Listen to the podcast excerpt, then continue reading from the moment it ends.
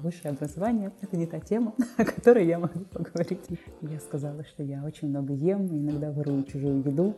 Честно говоря, в каждом проекте случается факап. Люблю сложные задания больше всего. Наконец мы поняли, что каждый может быть кем угодно.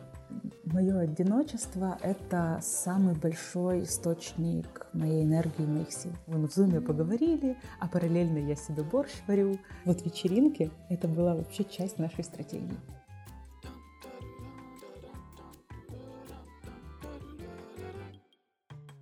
Усім привіт! Ви слухаєте п'ятий випуск подкасту Storytelling. У ньому ми поспілкувалися з Женією Дворецькою, тімлідом креативного агентства Банда. Женя розповіла, у чому заключається робота аккаунт-менеджера і чому це зовсім не нудна професія, як здається багатьом, з якими складнощами Женя стикається в роботі і кому вона не радить йти працювати менеджером. Дізнайтеся, з якого факапу почалася реалізація масштабного проекту банди і чому вечірки це частина стратегії агентства. Женя також розповіла, який відпочинок для неї найкращий і чому соціальні мережі це насправді круто. Женю, привіт!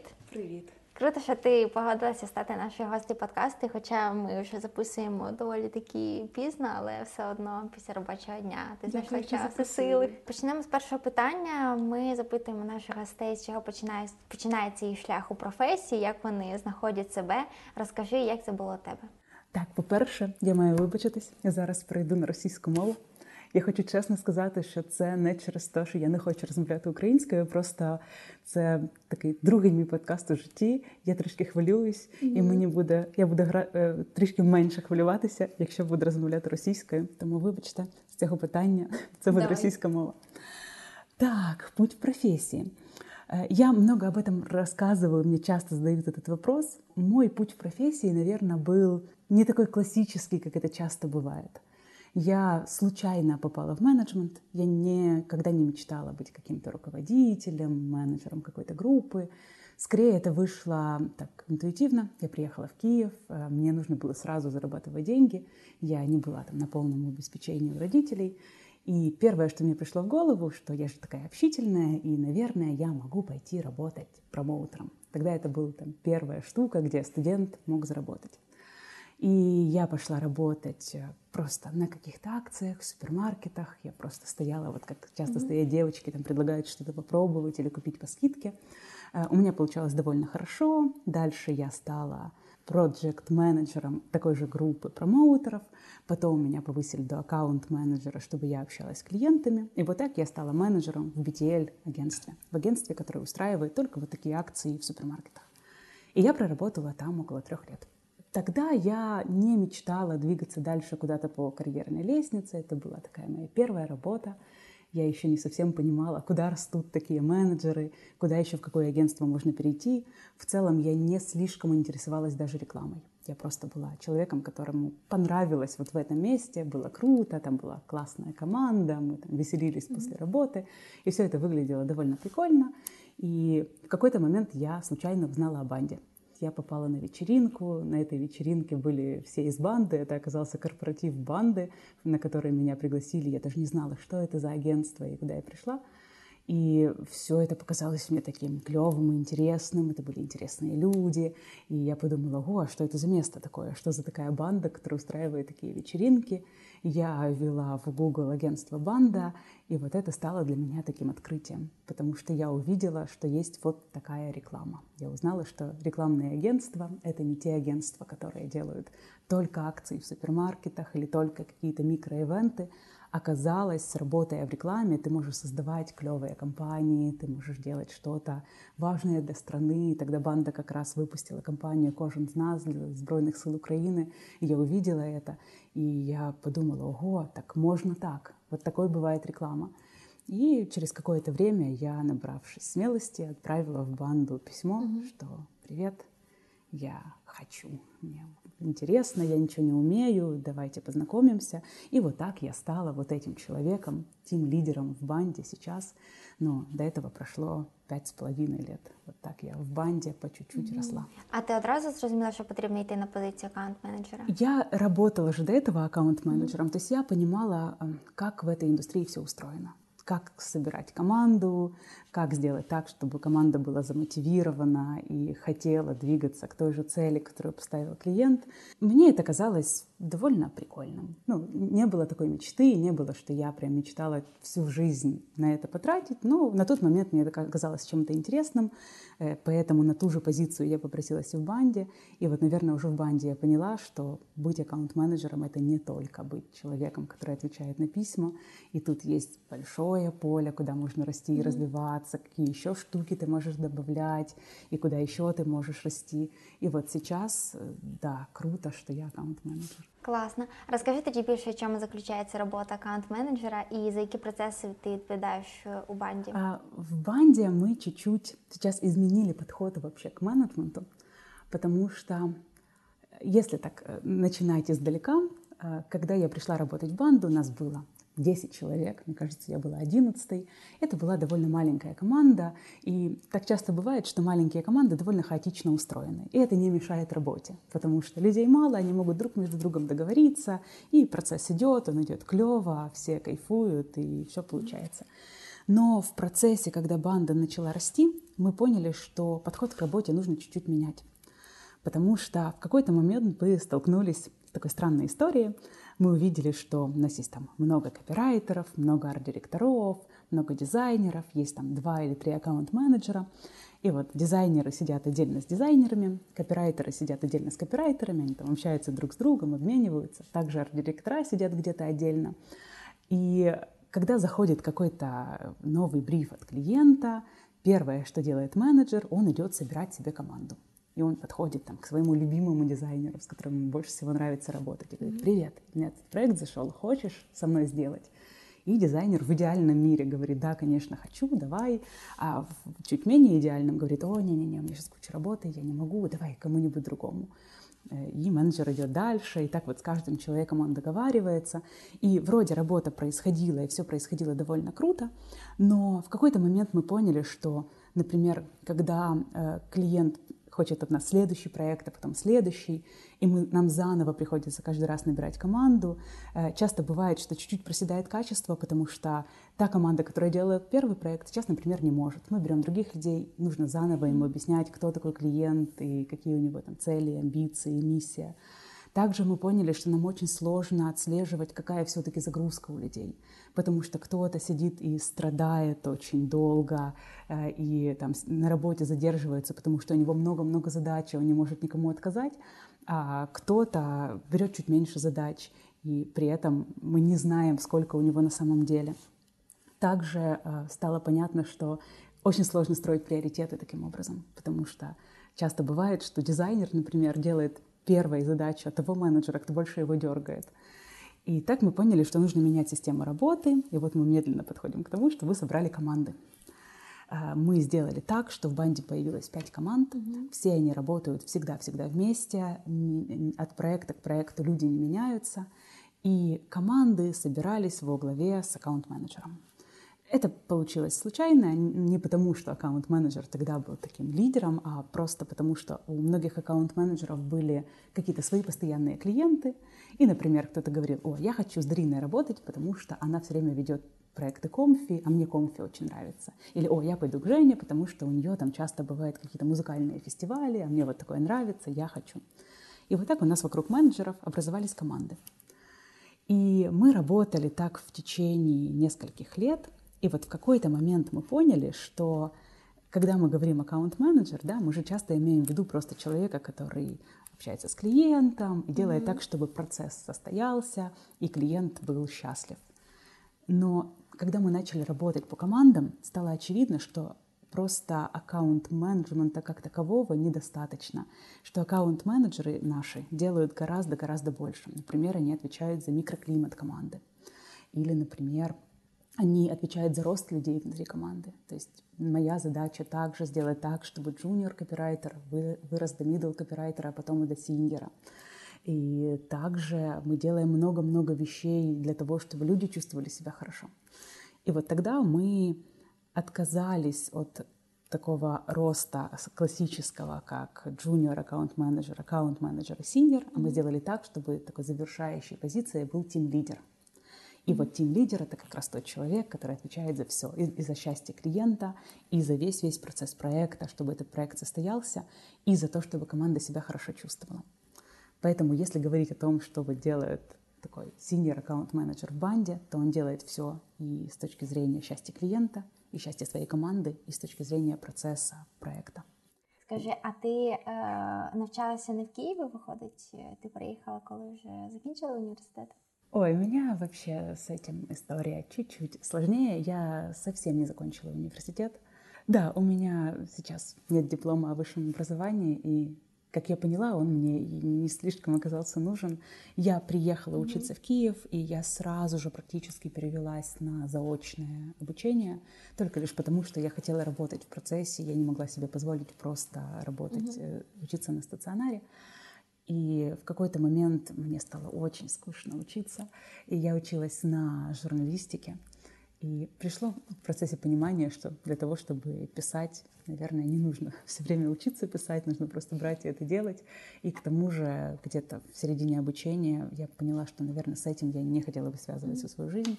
И вот тогда начались поиски альтернатив, что еще можно сделать. Поэтому да, высшее образование — это не та тема, о которой я могу поговорить. Думаю, на, учиться нужно всегда. Да, это вещь, которая не должна заканчиваться.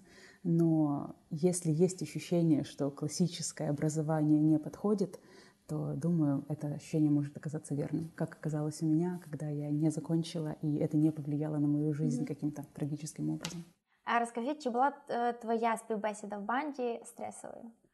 А, да, для меня это было стрессовое собеседование, но это не потому, что кто-то пытался устроить мне стрессовое собеседование, просто я переживала очень сильно, поэтому, конечно, для меня это было стрессом. Я пришла на собеседование абсолютно четко понимая, что, э, скорее всего, я его провалю. Я тогда не, ничего не понимала в креативных агентствах. Я не понимала, как это работает. Я даже не смогла бы, наверное, в тот момент сформулировать, какой продукт делает креативное агентство. Я видела рекламу, я видела ролики, но что конкретно мне придется делать, для меня в тот момент было загадкой.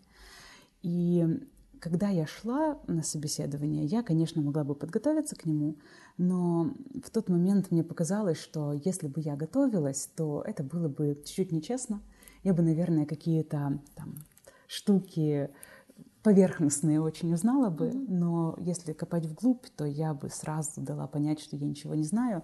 Ну, я решила говорить честно, что я быстро учусь, я тот человек, который готов там, уделить много-много времени на то, чтобы вникать, и я готова учиться изо всех сил и прилагать усилия. Но вот сейчас я вот такая, как есть. Вот я Женя, и я очень хочу, но, к сожалению, пока ничего не знаю. И я с этого и начала. Я сразу же сказала, что мне можно не задавать вопросы о работе в креативных агентствах и о лучших креативных агентствах мира. Я не тот человек, который может об этом прямо так э, свободно говорить. Э, и тогда мне стали задавать вопросы. Тогда был э, Паша и Егор, это два собственника банды. А, и пока Егор там задавал мне просто какие-то вопросы о жизни и спрашивал, там, расскажи, что ты вообще, там, откуда приехала или киевлянка, а, то Паша сказал, я прогуглил вопросы сейчас для аккаунт-менеджеров, и я буду их тебе задавать. Я помню, один из них был, чем аккаунт-менеджер отличается от секретарши, вот, вот такие были вопросы. И, конечно, на них отвечать было страшно, потому что тут, наверное, нет прям правильного ответа. В тот момент, когда я уже подумала, что меня точно никуда не возьмут, Паша спросил, почему мы не должны тебя взять в банду. И вот тогда случилась штука, которая сыграла решающую роль в этой истории. Я сказала, что я очень много ем, иногда ворую чужую еду. И на меня Паша посмотрел, Егор на меня посмотрел, а потом мне сказали, что именно из-за этого ответа меня и взяли, потому что он был честный, искренний, я не стала себя нахваливать и говорить о себе каких-то там, mm-hmm. вещей в духе. Я перфекционистка, поэтому не нужно меня брать или чего-то такого. Я сказала правду, как есть, такую чуть-чуть странненькую. И, видимо, в тот момент стало понятно, что я могу быть частью этой команды. И вот так я стала. И да, это было стрессовым собеседованием, но не потому, что кто-то пытался вогнать меня в стресс.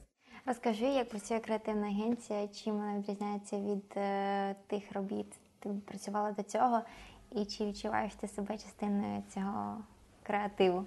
Сейчас я понимаю, что отличий очень-очень много. Наверное, самое главное отличие креативного агентства от любых других агентств.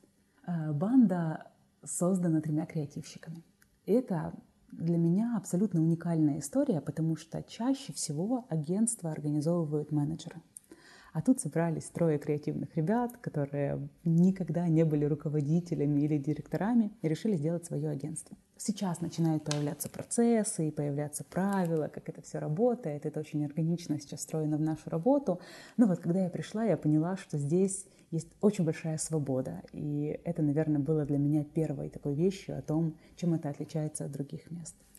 А, вторая штука для меня была в том, что все же, когда мы говорим о таких структурных агентствах, созданных директорами, э, там на первом месте процессы и менеджмент. В банде на первом месте креативщики и креатив.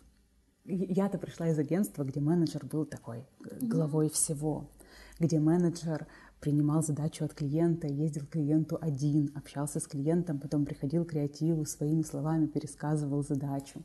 Потом менеджер ездил на презентацию и сам презентовал. То есть менеджер был таким королем всего проекта, а креатив помогал ему в этом. То здесь расстановка сил совершенно иная. Здесь креатив главный, здесь креативщики — это люди, которые, которым должно быть комфортно делать их работу, которые должны, в первую очередь, они должны понимать задачу. Другая система, совсем иная, но мне кажется, что в креативных агентствах теперь вот спустя годы, анализируя, я понимаю, что только так и может работать. Mm-hmm.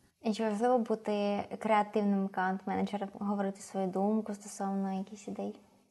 Я прям убеждена, что нужно быть креативным аккаунт-менеджером, в каком бы агентстве ты ни работал. Мне кажется, это одно из вообще основ работы аккаунтом.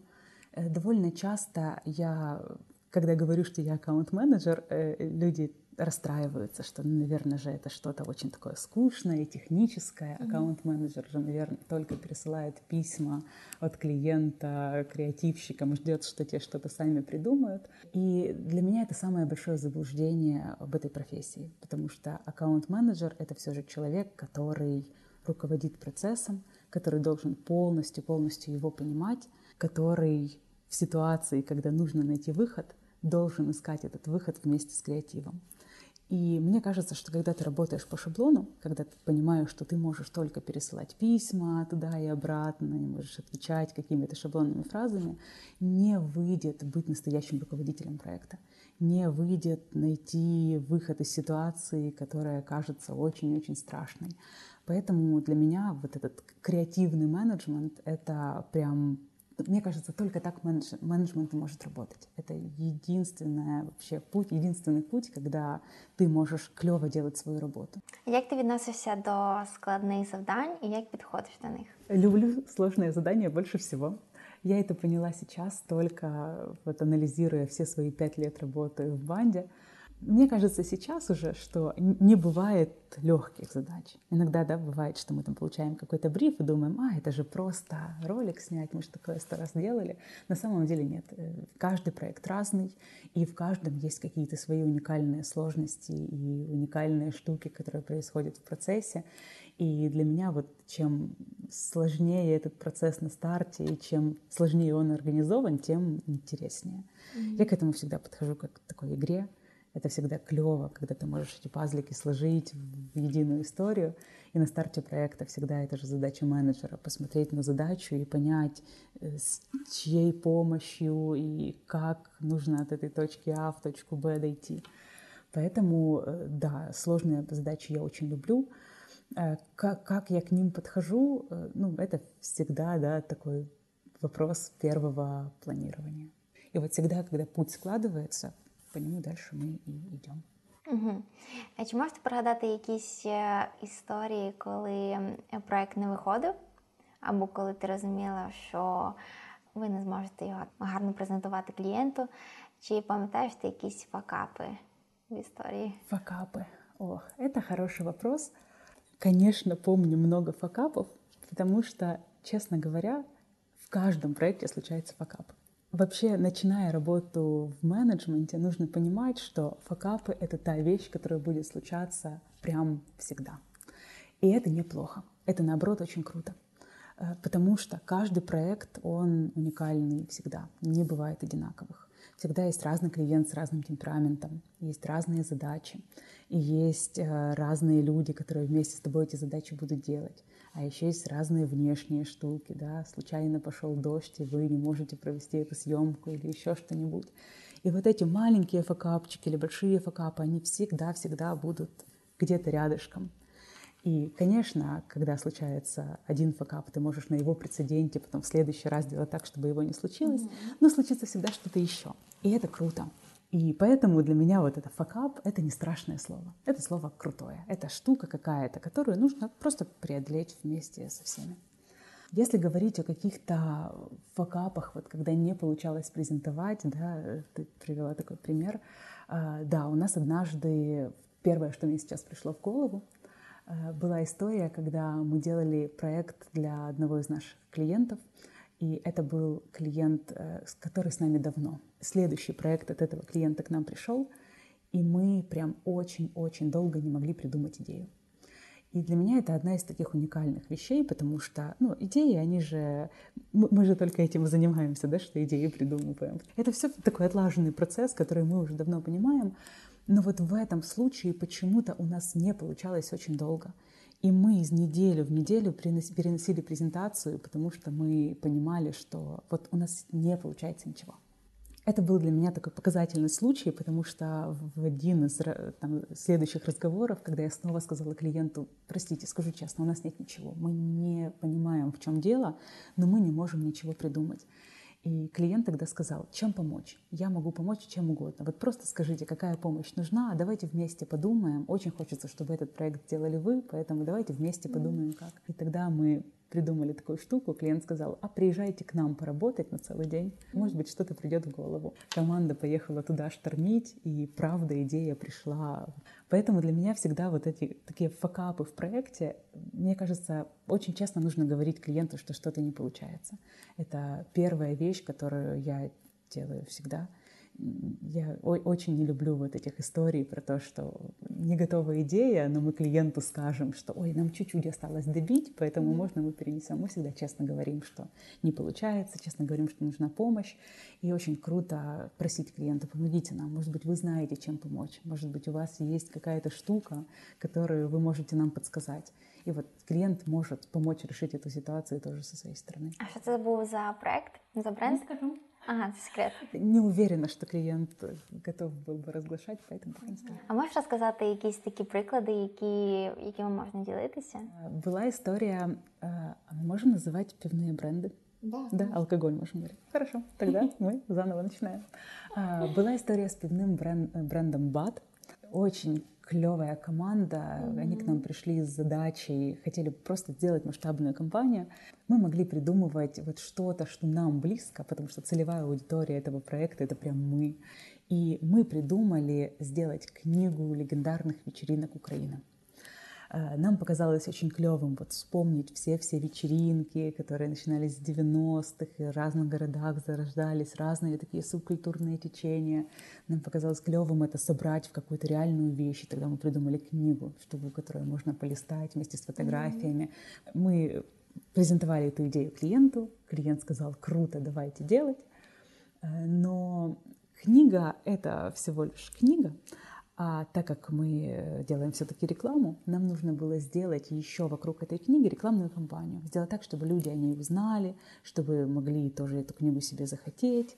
И тогда мы придумали серию разных вещей, которые вокруг книги создавали бы компанию. Мы придумали там снять видео с диджеями, которые когда-то играли на вечеринках.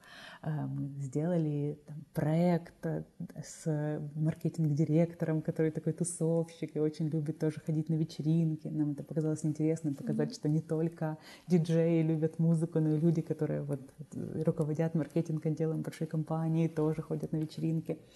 Э, и одной из вещей, которую мы хотели сделать тогда, нам показалось очень интересным, что у нас была книга, и в книге была такая длинная красная закладка. И мы подумали, она такая красивая, вот как можно было бы еще ее обыграть? И мы придумали такую штуку, что мы повесим в местах, где были бывшие ночные клубы или какие-то большие знаковые вечеринки, повесим огромную закладку на здании. И мы выбрали пять таких локаций в Киеве, предложили клиенту, сказали, давайте вот представьте, будет там один день, люди выйдут на улицу и увидят огромную красную закладку на месте, где был бывший клуб «Хлеб», например, и там будет написано, что здесь был легендарный клуб. Это клево, все начнут это фотографировать, и будет ажиотаж, все спросят, что это такое, а мы потом расскажем, что так мы готовимся к выходу книги легендарных вечеринок. Команда клиента очень клевая, сказала, да, сразу да, давайте делать, это клевая идея, давайте. И мы очень счастливые пришли в офис, сели думать и поняли, что ну, мы же креативное агентство, но мы никогда не вешали закладки на зданиях, и в целом ну, мы такого не умеем, кому бы нам обратиться. И мы пошли обращаться к компании, которая делает, размещает рекламу на бордах, на ситилайтах, ну, потому что они же размещают рекламу в городе, значит, они могут и большие закладки на здании повесить. И нам сказали, а это невозможно. Мы говорим, а как, почему невозможно? Запрещена баннерная реклама в Киеве. Мы не можем повесить большую штуковину на здании и вообще где угодно, потому что такой формат рекламы просто запрещен Киев рекламой. Мы когда услышали это невозможно, на самом деле нас сразу это очень подстегнуло. В смысле невозможно. Нам уже нравится эта идея, мы же ее так любим, и клиенты ее так любят. И это уникальная штука, которую никто еще не делал. И если это невозможно, ага, давайте придумаем, как это возможно. И мы стали ломиться вообще в любые двери. Мы пошли к другой компании, которая занимается рекламой. И нам сказали то же самое. Нет, ребят, у вас это не получится. Этого делать нельзя. Киев реклама это запрещает, бренд оштрафует на большие деньги. И мы пошли там к другим ребятам, которые делают рекламу там на зданиях. И сказали, ну вы же там на здании большой логотип размещаете, а можно мы повесим длинную такое полотно и тут напишем, что был клуб легендарный. И нам сказали, не, нельзя, логотип можно, эту штуку нельзя. Казалось бы, на этом можно было остановиться, и, наверное, это могло стать концом этой затеи, но мы решили, что нет, мы хотим во что бы то ни стало эту идею реализовать. И тогда нам пришло в голову, что окей, это не, мож, не могут сделать люди, которые делают рекламу. Но ведь э, когда делаются какие-то съемки, можно же там здание как-то забрендировать, когда съемка фильма, да, там меняют как-то фасады, еще что-то делают. Может быть, мы можем пойти другим путем, поговорить не с Киев рекламой, а поговорить с Министерством культуры и кем-то, кто дает разрешение на съемки нашли человека, который занимается локациями для съемок, и сказали ему, вот, нам везде отказали, а мы очень-очень хотим это повесить. Можно как-то это сделать? И он им сказал, я не уверен, но давайте мы попробуем. И тогда мы стали писать много-много писем в разные министерства, которые занимаются съемками. И сказали, можно мы хотя бы на несколько дней, мы это снимем для кейса, нам нужны видео, нам нужны фото. И нам разрешили.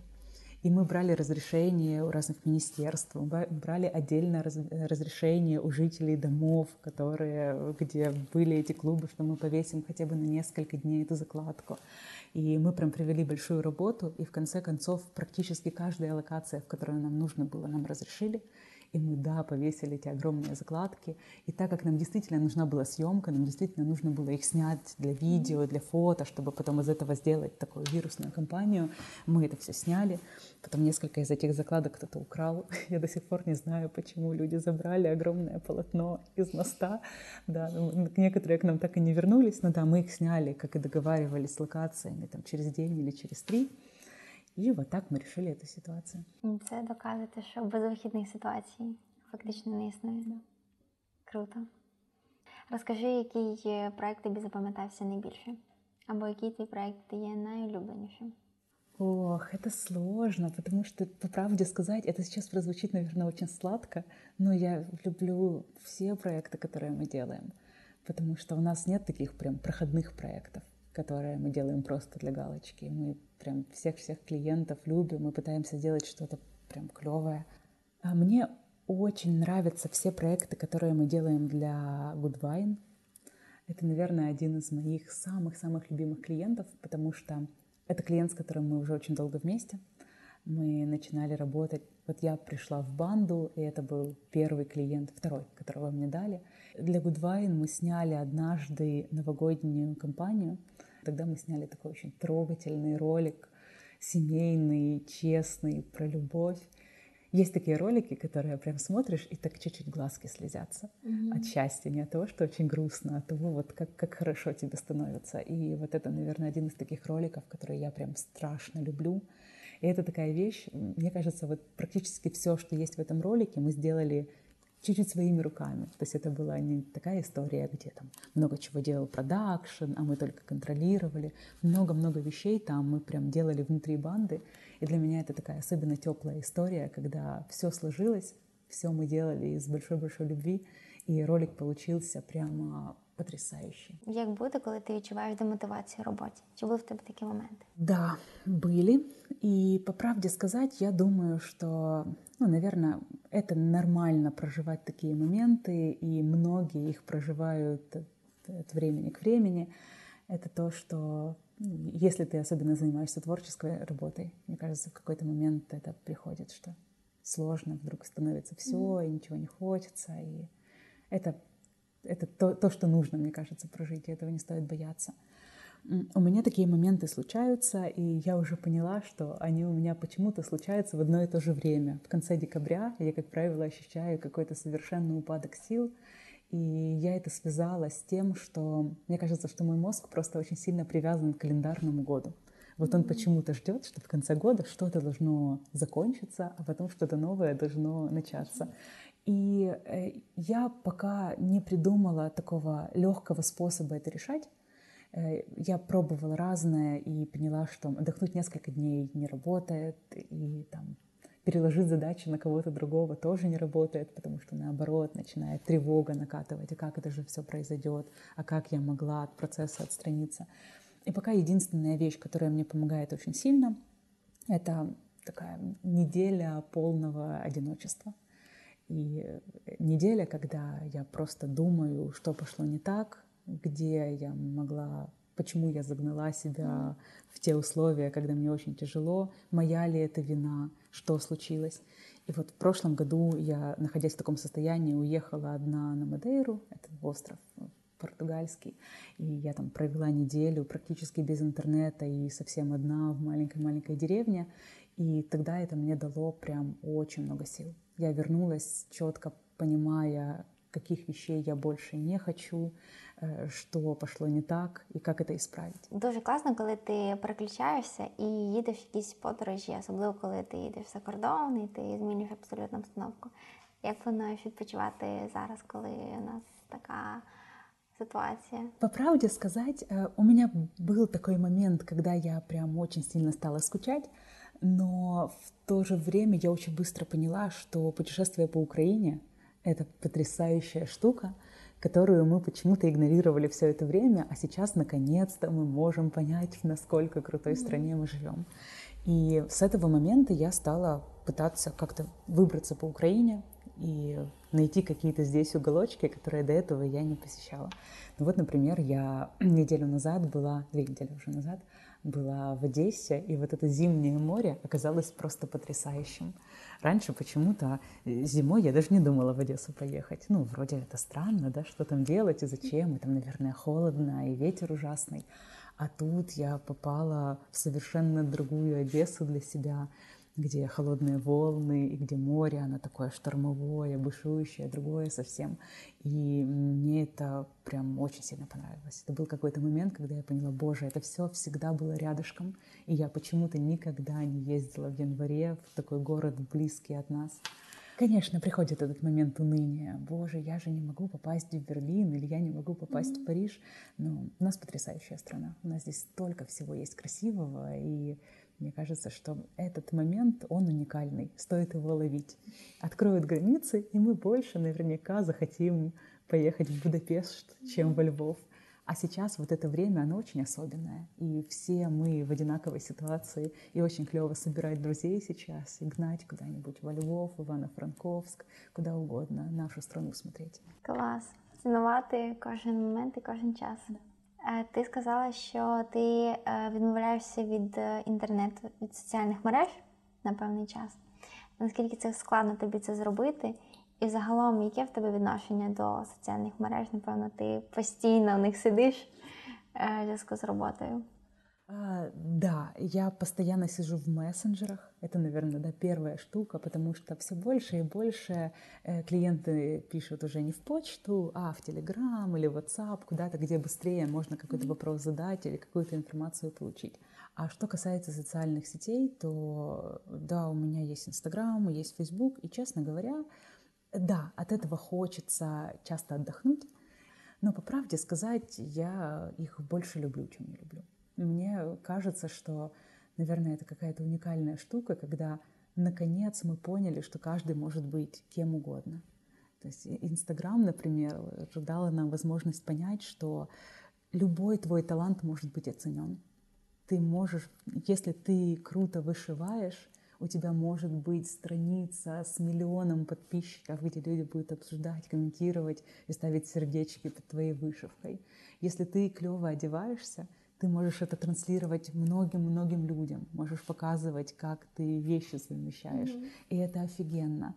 И я прям с радостью наблюдаю, как люди становятся инфлюенсерами, вдруг открыв в себе какой-то маленький талант, микроштуку, которая, не будь Инстаграма, могла быть никем не замечена. Наскільки тобі складно організувати роботу креативної команди?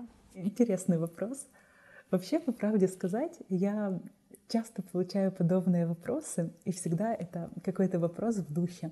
Ой, там же ж креативщики у тебя, они же все такие креативные, наверное, и сложно с ними работать. И мне всегда в этот момент я так улыбаюсь, потому что э, креативную команду организовывать настолько же сложно, насколько сложно организовывать вообще любую команду. Это люди. Все люди разные, mm-hmm. и все, у всех есть какие-то отличительные черты. И я встречала очень-очень организованных креативщиков.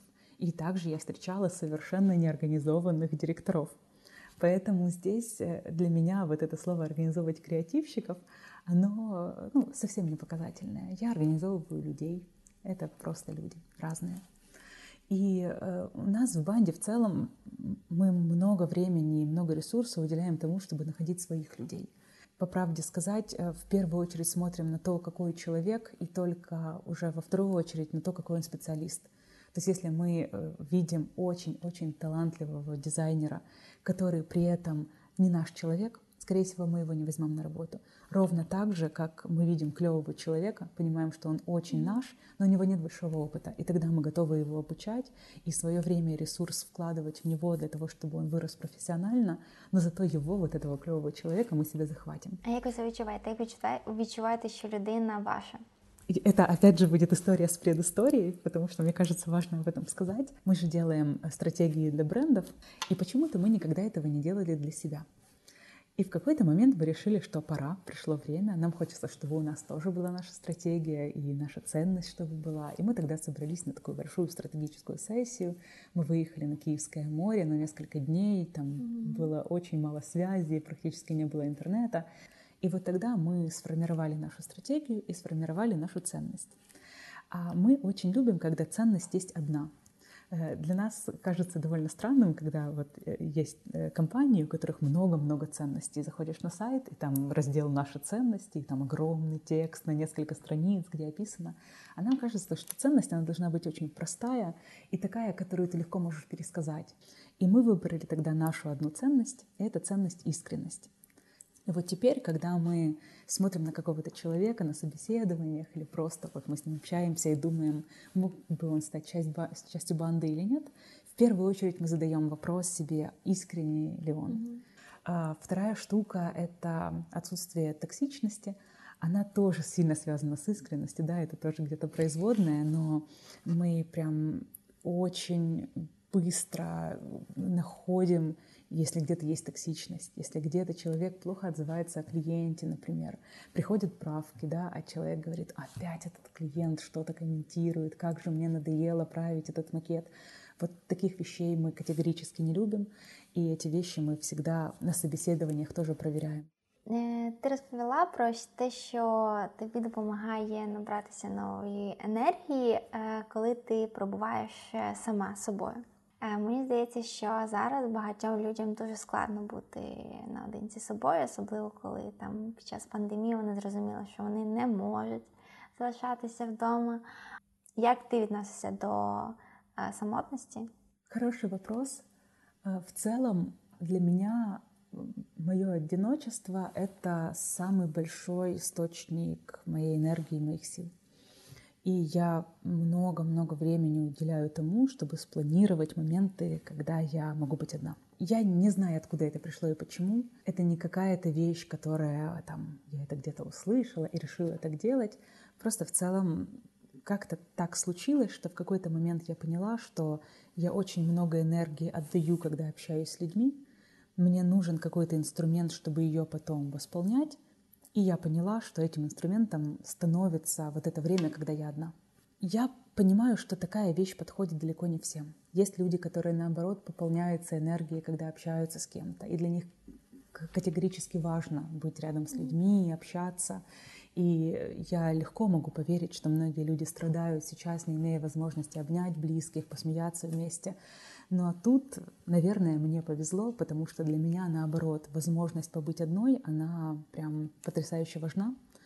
И для меня пандемия, по правде сказать, карантин, когда я находилась дома, когда мы общались только в Зуме, это было очень-очень продуктивное время. Вот сейчас я стараюсь продолжать такой же путь. Я очень быстро понимаю, что я, моя энергия на нуле, и значит, сегодняшний вечер я проведу одна. Или значит, на выходные я отменю все-все планы. Притом, когда я одна, я там не сижу в социальных сетях целый день и не сериалы смотрю, а я просто, допустим, иду на целый день погулять. Mm-hmm. Я могу пойти на Труханов, сесть и посмотреть на водичку, и от этого мне станет гораздо лучше. Или я могу 30 километров по Киеву нагулять просто по улицам, ходя и разглядывая здания. И вот так мне очень сильно это помогает. А як змінилася взагалі робота банди до карантину після карантину? Чи почали ви більше працювати віддалено і організовувати якось по-іншому свій час? Этот вопрос мы себе задавали еще где-то в середине карантина. Конечно, когда был объявлен локдаун полный, первое, что мы сделали, мы попросили больше никого не приходить в офис и работать со следующего дня из дома. Э, у нас тогда очень быстро организовались все инструменты. Были многие люди, которые говорили, боже, так все, это ж можно уже не возвращаться в офис никогда, потому что вон в зуме поговорили, а параллельно я себе борщ варю, э, и меня ничего не отвлекает, я и дома, и, и на работе. Так прошел где-то месяц, и вот по истечении где-то, где-то этого месяца стало понятно, что все же в нашей индустрии так не работает потому что у нас очень-очень многие вещи, они возникают вот так вот во время разговора. Плюс ко всему, для того, чтобы команда работала вместе, мы поняли, что очень важно и быть вместе в том числе.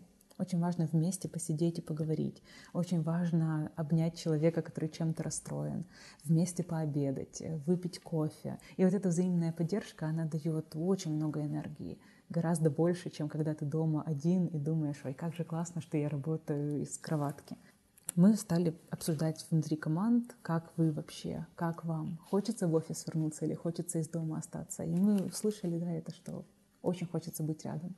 И да, тогда мы приняли решение, что мы будем возвращаться в офис но мы приняли решение с оговоркой на то, что если кто-то понимает, что чувствует себя сегодня физически плохо, ты обязательно остаешься дома, и ты никуда не идешь, ты тут же сдаешь все тесты, и мы прям поддерживаем всех людей, которые пишут, что я сегодня из дома. Mm-hmm. Мы говорим, да, пожалуйста, оставайся, мы тебе там отправим фрукты, отправим врача, только, пожалуйста, не рискуй своим здоровьем. И также у нас и до этого это было, сейчас это стало работать чуть-чуть там, сильнее.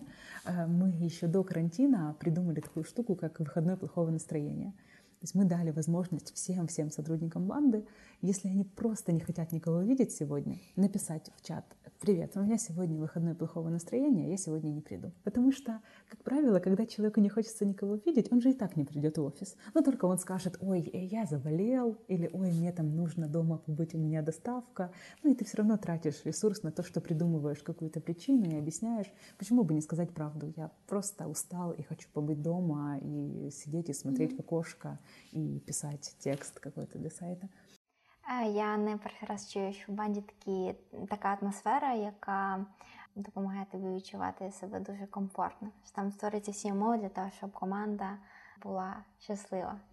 У вас є свято, коли збираються всі батьки. Да, это родительский день. Да, да. да, это очень классная штука. Потому что, конечно, наши родители, они там все очень классные, прогрессивные, молодые, но все же мало кто из них понимает, что такое арт-директор, например, или копирайтер. Ну, то есть они понимают, что их ребенок пишет текст, а для чего он пишет, как это в процессе происходит, что он делает целый день, почему он не берет трубку, а пишет сообщение «Мам, я на шторминге», что такое вообще этот шторминг.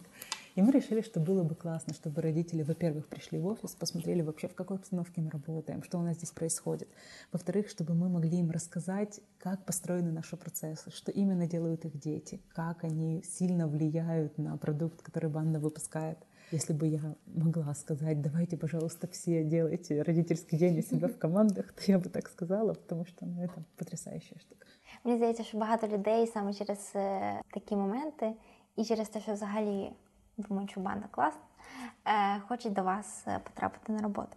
Для цього потрібно ще бути гарним спеціалістом. От, І як ви відчуваєте, що ну, от людина просто ти знаєш, типу пише, що я там нічого не вмію, але типу банда така класна, от, е, і я хочу до вас потрапити. І як ви е, розумієте, що та людина, в якої, наприклад, не дуже багато досвіду, але вона підійде вам? Ну, мы же всегда, когда речь идет о креативных специальностях, мы просим еще и портфолио. То есть это первая штука, которую мы смотрим. Мы запрашиваем, какие вообще работы человек делал. И вот тут всегда открывается да, какая-то такая правда о том, что человек умеет. Э, и я часто слышу о том, что я не могу пойти в банду, потому что я сидел до этого в маленьком агентстве и делал только листовки, и у меня очень плохое портфолио, и я поэтому не буду его подавать и вообще не пойду.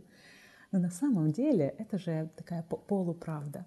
Потому что хорошее портфолио можно собрать просто из вещей, которые ты придумал сам и не ре- реализовал. Ты же, если ты арт-директор, который мечтает снимать классные ролики, но почему-то это не удалось в текущем месте, в котором ты работаешь, так сними не настоящий ролик. Покажи, как ты умеешь создавать э, историю из кадров. И поэтому, да, мы всегда запрашиваем портфолио и всегда смотрим на то, что человек умеет. И вот здесь, да, всегда есть уровень профессионализма, всегда ты можешь делать там более утонченные работы, еще более крутые по качеству, но заметно всегда, насколько ты талантлив. Расскажи, за что ты любишь свою работу. По правде сказать, наверное, первая вещь, за которую я обожаю каждый день приходить в офис, это люди. У нас клевые люди. Мне кажется, банда совершенно уникальное место. Ты приходишь будто в свою семью. И вторая вещь — это, наверное, возможность сделать клевые заметные проекты. И э, даже если к нам приходят с маленькой задачей, мы всегда знаем, что мы можем предложить сделать ее еще круче, мы можем предложить ее расширить, мы можем сделать ее прям всеукраинской и глобальной. Я чувствую важность того, что я делаю. Я чувствую, что ни одна наша работа не уйдет в стол. Mm-hmm. Мы всегда идем до конца, и каждая наша идея реализована.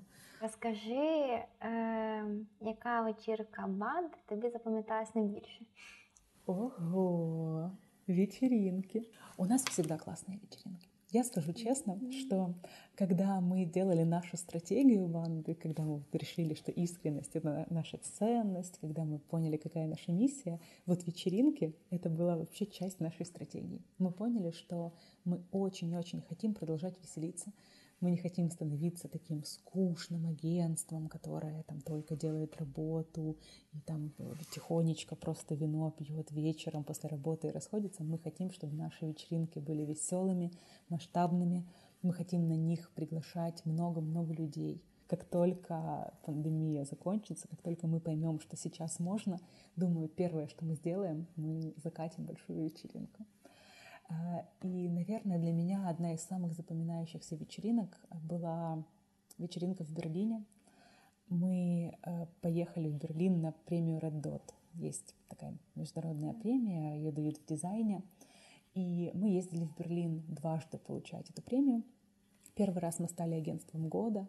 Мы тогда очень здорово повеселились. И там была такая официальная вечеринка от Red Dot. Э, но мне больше запомнилась вторая вечеринка, второй раз, когда мы снова поехали на Dot, Тогда мы получили много наград, но э, по правилам Редота ни одно агентство не становится дважды агентством года. Mm-hmm. Мы тогда понимали, что мы не станем агентством года, скорее всего, потому что это важно все время давать разным агентствам из разных стран.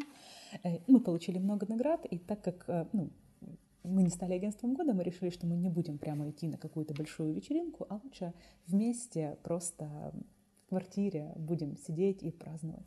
И вот это было какой-то потрясающий совершенно вечер. Просто пришли с вином и сидели на полу все вместе и болтали о том, какой клевый день. И для меня это была какая-то очень семейная вещь.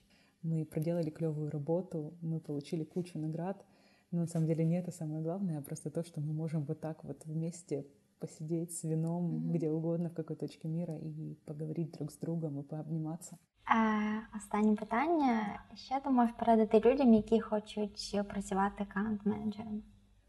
Я бы предложила в первую очередь спросить себя, точно ли вы хотите быть аккаунт-менеджерами.